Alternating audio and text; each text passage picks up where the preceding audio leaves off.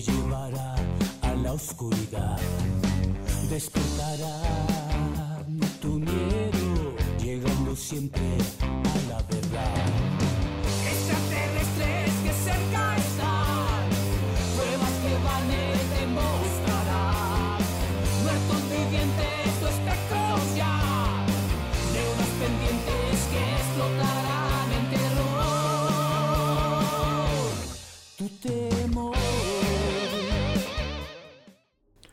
Las copas llenas de sangre nueva, continuamos con el episodio 666. Y seguimos de regreso en el mundo paranormal de Vane. Y estas copas se rellenaron más de una vez durante el corte porque no fue tan breve para ustedes. Ustedes lo están escuchando así sin, sin interrupción, pero para nosotros sí fue un poquito más largo. En el cual, eh, para la gente que nos está viendo en video, Angra ya se quitó la ropa. Este, para que la, gente que quiera entrar a nuestra transmisión, búsquenos en las redes sociales como El Mundo Paranormal de Vane. Agréguenos en Facebook para que puedan ver todo lo que estamos haciendo, para que les lleguen las notificaciones de toda esta basura que siempre estamos subiendo. Dejan- ah, háganles eh, seguir, seguir, seguir. Otra cosa que quiero pedir a la gente que nos está escuchando este, es de que si nos escuchas a través de, de Google, en el Google ah, Podcast, creo que así se llama, eh, dale un, review. Este, tienes que escuchar un programa. Si ya escuchaste hasta este punto en donde te lo estoy diciendo, es porque ya lo puedes hacer. Dale un review, dale todas las estrellas que se puedan. Si estás en Apple Podcast, te pido que hagas lo mismo, que nos agregues tu review, porque sé que es mucha gente nos está escuchando, porque veo los números de toda la gente que está descargando los episodios. Sin embargo, tenemos pocos, pocas reseñas, pocos reviews. Entra y, y agrégalo. Y no sé cómo funcionen las otras plataformas. Me imagino que tienen algo similar. Sé que nos están escuchando mucho en Pandora. Es una de las principales. Si hay algo en Pandora en donde nos escuchas en este momento, donde nos puedas dar calificación, eh, te invito a que nos des la calificación 666, obviamente. Y que si se puede dejar un review en, en- en tu aplicación, lo hagas. Bueno, ya dicho todo esto, este, estamos eh, con Angra platicando de pues de, de esta religión, el cómo se puede entrar y de los casos específicos en los que él ha estado presente. Hay algo que no me gustaría hablar, eh, este Angra, porque mm, lo he platicado muchísimo en muchas entrevistas que me hacen. Es uno de los casos que, que siempre menciono y es eh, la posesión que pudimos en esa ocasión capturarla con cámaras de televisión Sí. que sucede de un par de niñas en, en una casa. Ya está suspirando así de, de que ah, ah, te marcó ese día, yo sé. Sí. Eh, eh, entonces, no quisiera hablar tanto de esto porque lo hemos hecho mucho, lo, eh, lo hemos platicado bastante, pero ahorita en casos específicos y de la forma más compacta, más, resum- más resumida que se pueda, quiero que me cuentes eh, así rápidamente lo que tú sentiste en ese momento y, y tu punto de vista, porque yo siempre doy el mío, obviamente, fue el que yo viví, fue lo que, lo que mis ojos vieron y lo que las cámaras captaron, ¿no? Y lo que hemos estado mostrando a través de estos años, eh, todavía, porque el video está completo en internet. Pero quiero que tú me cuentes, desde tu punto de vista, qué fue lo que sentiste, qué fue, si tuviste algún temor, este, si tuviste, no sé, si sentiste frío, qué fue lo que pasó por el cuerpo y por la mente de Angra en ese momento. Eh, definitivamente eh, en ese momento nos abrazó un ambiente muy diferente. Tú estabas ahí, tú lo viviste.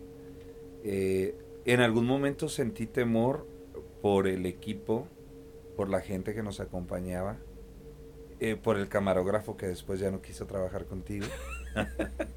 Podemos contar su historia así rápidamente. Eh, Sí. En ese entonces yo estaba a cargo de la producción de, de- de- de ese, de ese canal de televisión. Uno de los programas era el mío. Entonces me asignaron a un camarógrafo que era el, el camarógrafo que tenía más tiempo dentro de la televisora. Entonces era un señor que estaba muy cerca de jubilarse. En ese momento creo que ya, ya, ya debe haberse jubilado desde hace mucho. Estaba muy cerca de jubilarse y lo asignan conmigo porque le dijeron ahí va a estar más tranquilo, no son noticias, no, o sea, es más, más relax ya porque el señor ya estaba grande. Y el primer caso al que lo llevamos es a uno donde hay una posesión doble de dos chicas, este, no sé, entre 12 y 15 años. ¿Cuántos años Más tenías? o menos. Entre 12 y 15, ¿no? Las dos por allá Aproximadamente. eran hermanas. Y se pone muy intenso esto. Se pone nivel demonio. por- no podemos decir nivel Dios, se pone nivel demonio. Y entonces, eh, el señor Salas, voy a decir su nombre, al siguiente día me dice, eh, este, Vane, eh, sabe que con mucho respeto, pero ya, ya, ya no, ya no, no, no puedo ir a grabar con usted.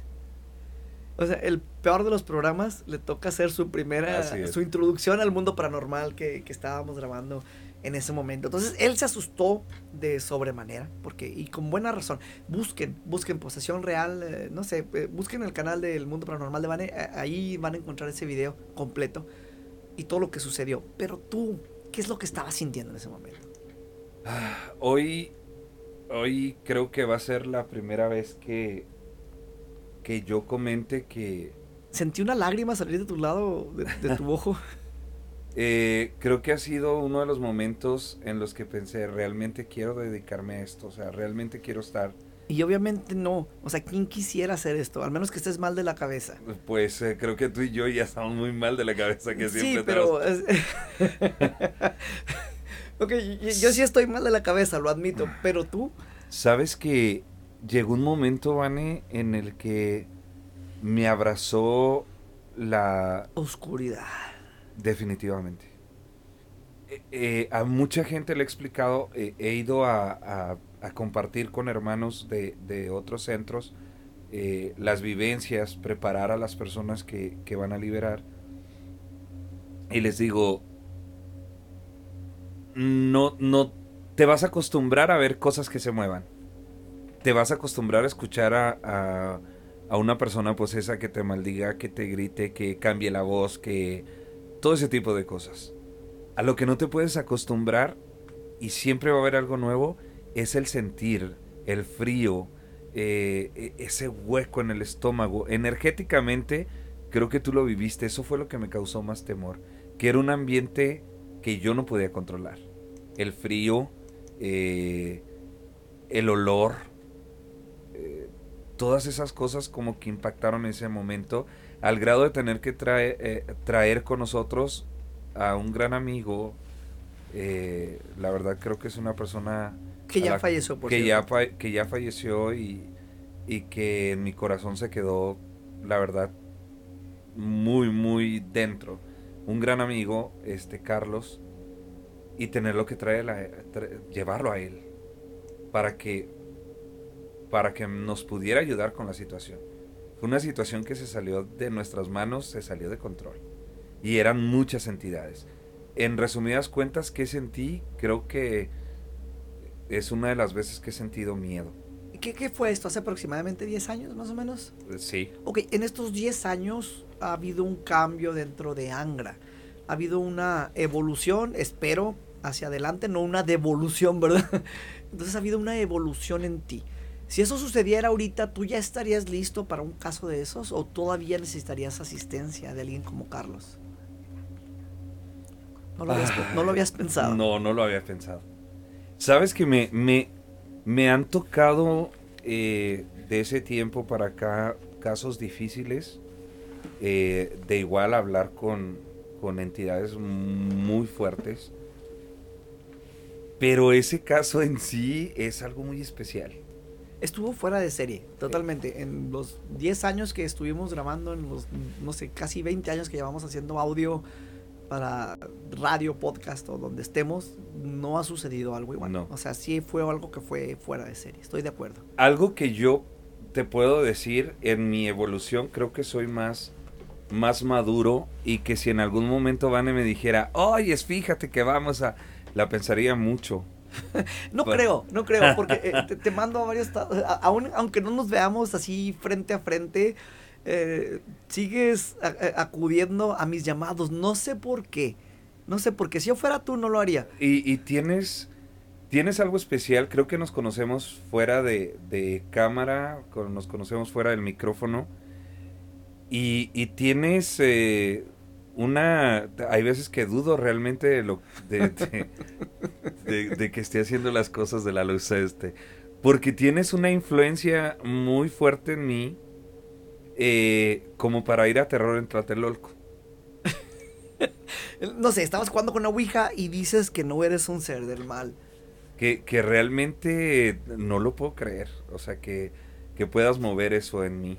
Bueno, y, y hablando de, de- del terror en Tlatelolco y de Ouijas, que estuvieron haciendo una sesión espiritista con Siete Rayos Lobo, con, con Silvia, la, la reportera de, de lo paranormal, del terror, eh, quiero platicarte sobre... Bueno, tú no has visto desde hace más de 10 años la Ouija Suprema.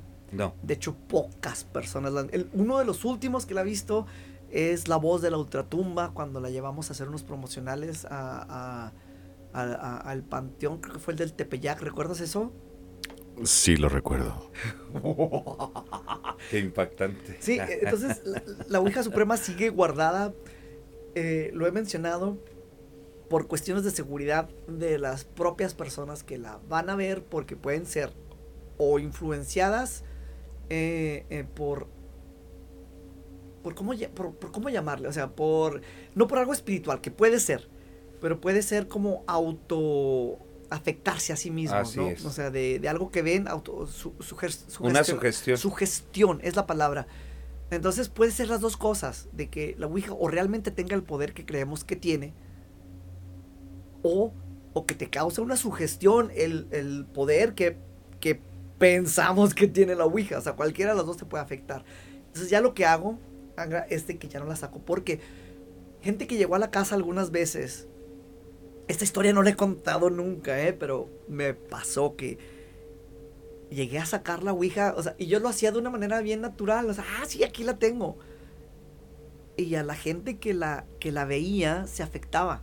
Entonces yo dije, ok, ya no lo voy a hacer entre que, no sé, no lo voy a hacer porque veo que está ocasionando algo negativo en las personas que están teniendo interacción con esta Ouija. Entonces sé que no la has visto en mucho tiempo. Entre lo último que salió es de que se le agregó el, el, el planchet El planchet. este, de, que nos trajo siete de la Ciudad de México, que está hecho de un ataúd, de un, de un ahora sí que, que estuvo con un, con un muerto, ¿no? Santo Dios. Exactamente. Entonces, eso tú no lo has visto y no sé si, si mostrártelo en algún momento o no. Este, pero quiero que nos cuentes también un poquito de, de- de la Ouija en Tlatelolco y de la Ouija Suprema y qué es qué significan estas cosas para ti. ¿Qué es el jugar con la Ouija? Y si recomiendas que la persona que nos está escuchando en este momento, no lo hagas, que la persona que nos está escuchando, bueno, sí, siempre sí, que la persona que nos está escuchando en este momento juegue con la Ouija. Y si, bueno, rápidamente, si lo hacen, grábense. Y si les pasa algo muy malo, mándenmelo, por favor. Yo lo, yo lo, yo lo saco por aquí. Bien, definitivamente el juego de la Ouija eh, es un, un conectarse con un espíritu. La Ouija en sí pudiera ser un, una conexión a los espíritus que tú portas. Necesariamente la Ouija no es mala. Es una forma de conexión espiritual. Es una forma de comunicación con el mundo de los espíritus. ¿Qué pasó en Tlatelolco? Eh, era muchísima gente. eh, Eh, es, eh, quiero, hacer una pausa. Es la Plaza de las Tres Culturas y a lo mejor es algo que mucha Sí, gente no no, conoce. conecta. O- ajá. Y a mí me llevaron ahí de niño.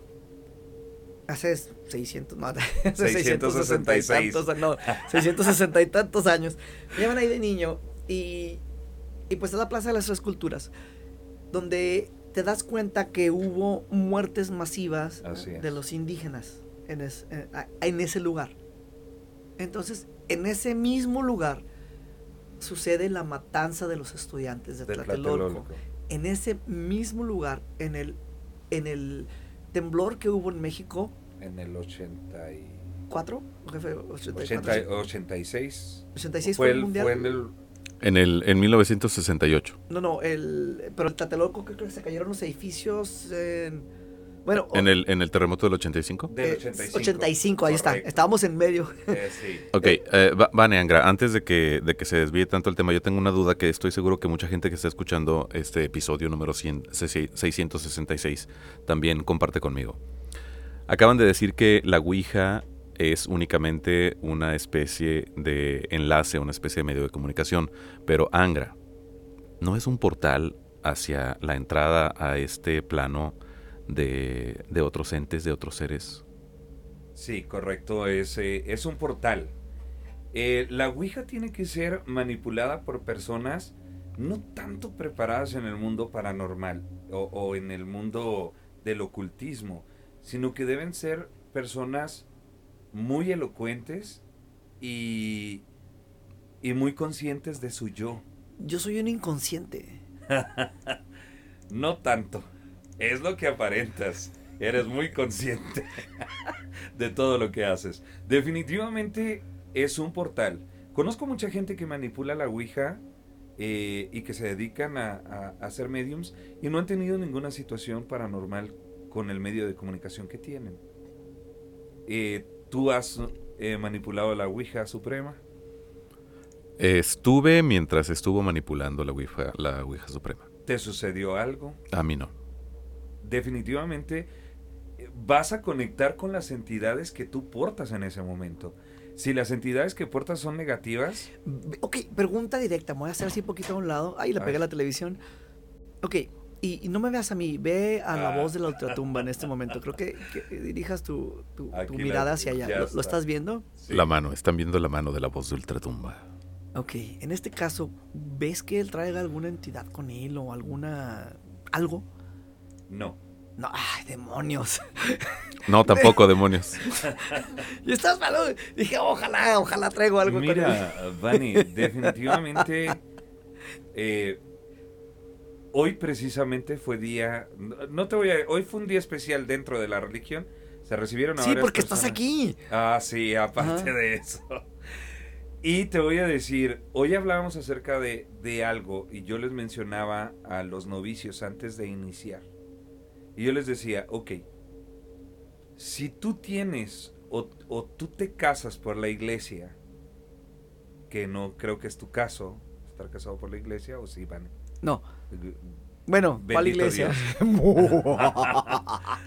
Y si tú te casas por la iglesia y tu matrimonio está muy firme, los dos se mantienen, así busques al mejor brujo hechicero, no te van a poder tocar. ¿Por qué? Porque tienes una estabilidad. Deja tú el amor o, o- o- o hablar de cosas eh, religiosas, pero tienes una estabilidad emocional con tu pareja. ok. Y difícilmente cuando tú tienes una estabilidad emocional buena, así te vengan noticias eh, graves, así te vengan eh, sucesos negativos a tu vida, difícilmente te, te, te desubican, ¿me entiendes? Entonces es igual con una persona cuando va a manipular... Como un- la voz de la ultratumba. Así es. Que tengas el autocontrol y que tengas esa seguridad en ti, difícilmente una entidad te va a tocar. Y bueno, pa- para aclarar así rápidamente, mi matrimonio es, es civil y, y, y dentro de esa estabilidad que tú mencionas, y, Así esto es. ya nos estamos pasando luego matrimonial y, y vamos a regresar a Tatelolco, no se me ha olvidado. Este, eh, en mi caso, eh, pues es... eh, yo siento que ni papeles ni personas te van a decir lo que tú sientas por otra persona. No. Eh, en este caso estamos unidos de una manera civil. Este, y felizmente tenemos una, una hermosa hija, que ya, ya la conociste, por Ya, cierto. Pocas personas la conocen. Este. es- No se me quiso acercar, pero ya la conocí. Ah, Pues sí, porque ve el ser oscuro que traes dentro de ti. Este, e- e- ella es la reina de las brujas, por cierto. Luego, luego, luego les voy a contar la historia de eso. Pero, este, a lo que voy es de que esa estabilidad, siento que con mi pareja yo ya la tenía desde antes.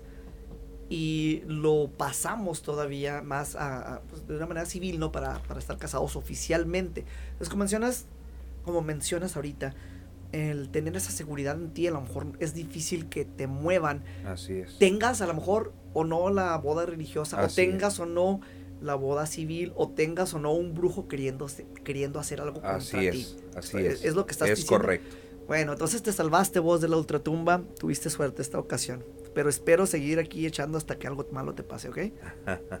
Eso va a ser un poco difícil, pero acepto el reto. Acepto. Ok, perfecto, perfecto.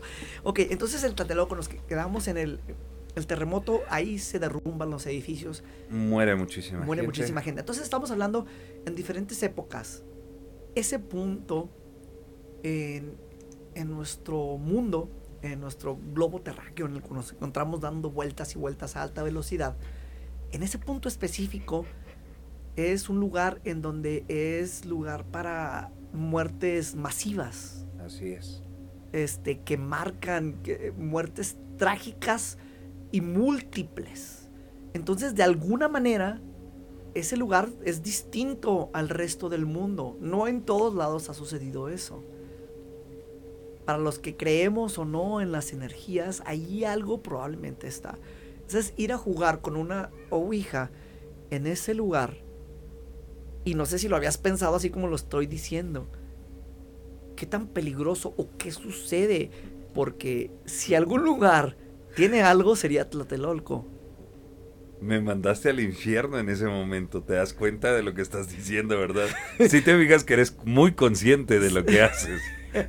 Pensaste que no. Eh, desde el momento en el que en el que me si te fijas que eso de decir que no eres consciente eres muy consciente de lo que haces. Sabes que en el momento que en el momento que siete rayos me dice dónde va a ser eh, llegó un momento en el que el temor entró en mi ser porque vamos a una sesión de ouija con personas que en el momento desconozco su capacidad eh, de sugestión, su capacidad espiritual o su forma de vida espiritual. Pero obviamente quien va buscando ese tipo de cosas es porque algo no está bien, ¿no? En ese momento. Hola.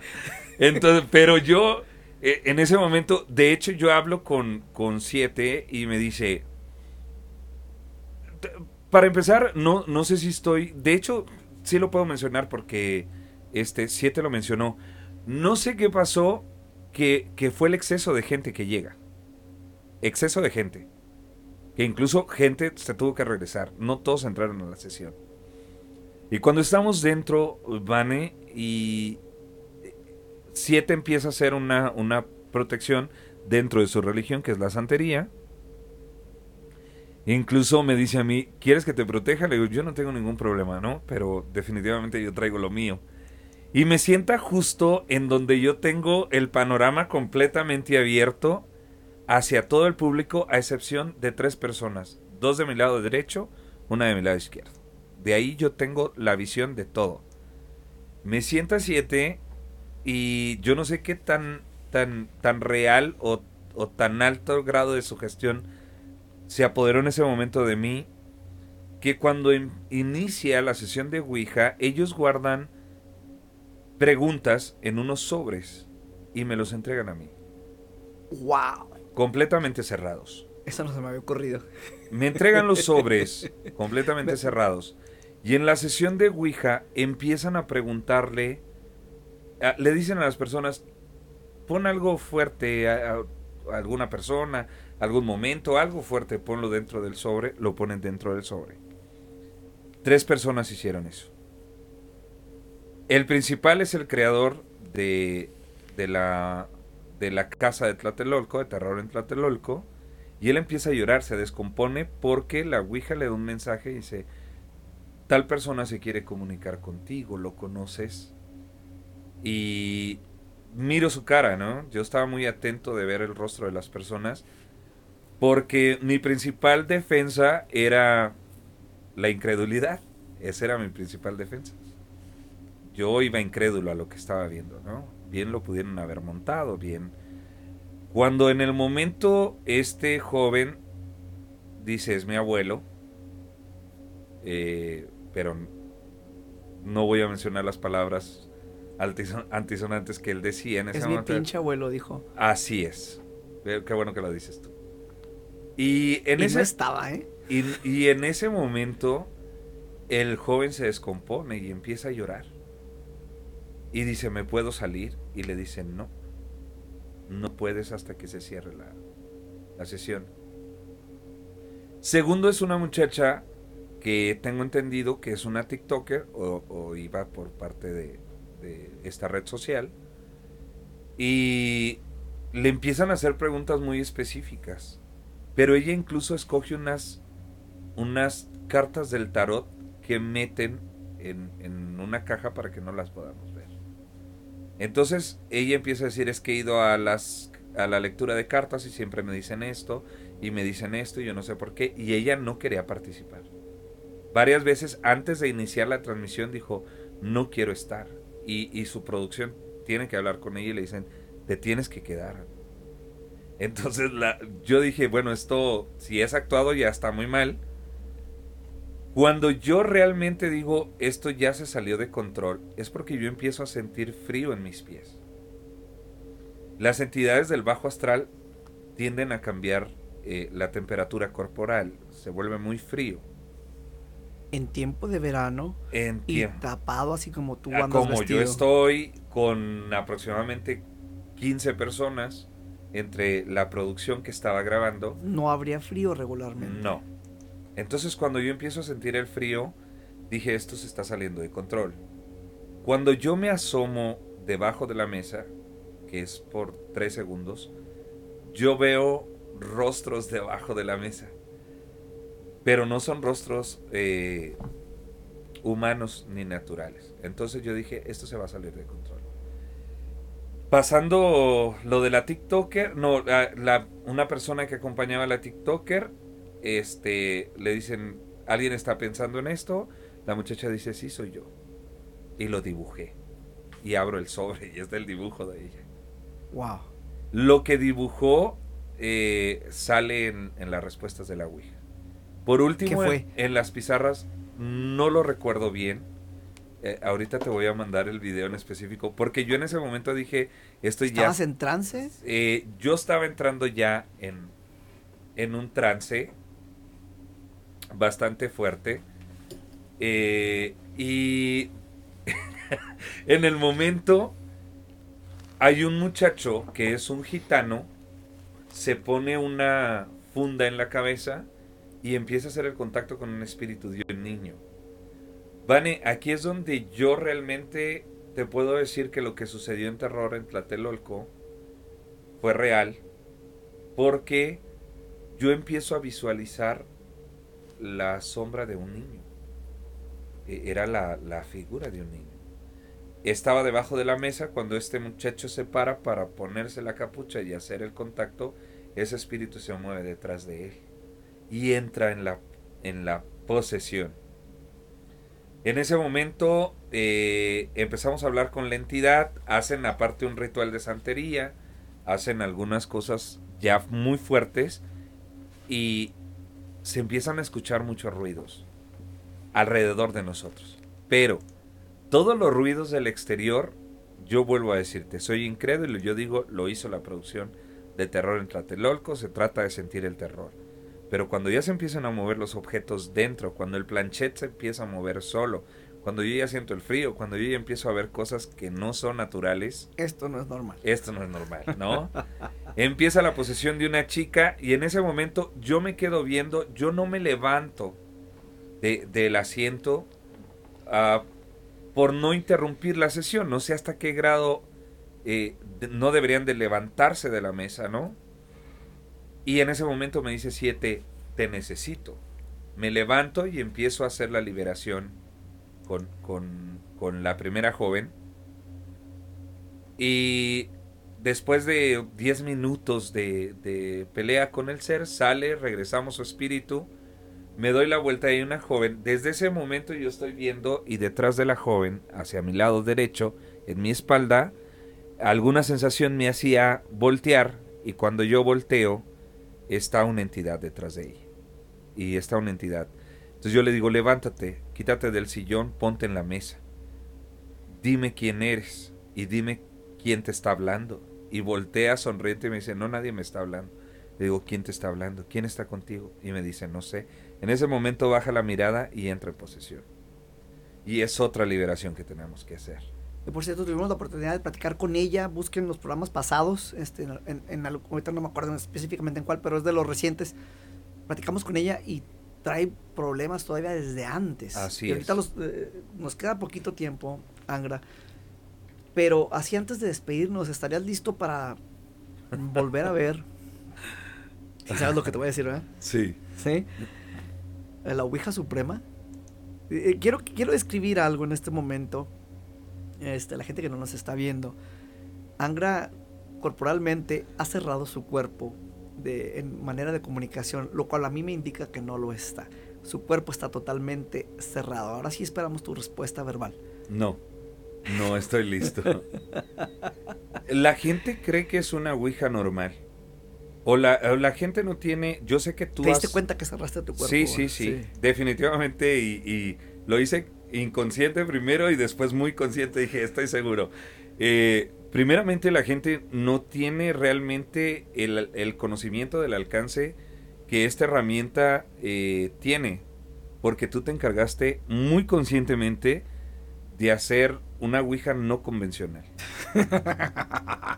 y trabajada por muchas personas dedicadas al mundo esotérico, entre ellas eh, yo. Sí. Y en algún momento si, si ese artilugio, ese artefacto de magia llega a las manos equivocadas, puede ser muy negativo. Angra, ¿cómo te podemos encontrar? Eh, gracias a ti hay una página de Facebook, Angra Mashta Juárez. Este, Deletréalo. es A N G R A M A S H A D D A. Muy complicado. Angra Mashta. Mazda sí está complicado, con doble D. Ok. Ok. Ahí me pueden encontrar. Número telefónico no tenemos. Este, pero ahí me pueden encontrar en las redes sociales. Gracias a ti. Mira dónde voy. Sí, porque mucha gente hasta la fecha me sigue preguntando por ti. Bueno, sigo aquí con ustedes. Recuerda que si sientes algo que te ha estado así como que molestando durante este episodio, es probablemente uno de los seres oscuros que acompañan a Angra, porque está lleno de ellos. Así que te recomiendo busques algún tipo de protección, rézale al santo o al Dios en el que tú creas. Revisa bien tus puertas, revisa bien tus ventanas, revisa debajo de tu cama. Asegúrate que esos monos de peluche que tú tienes tengan vida. Cuando hayas hecho todo esto, podrás irte a dormir, pero aún así te aseguro que no vas a estar seguro porque has estado escuchando este episodio que es el 666 y seguramente te vas a ir al infierno junto con Angra. Hasta la próxima.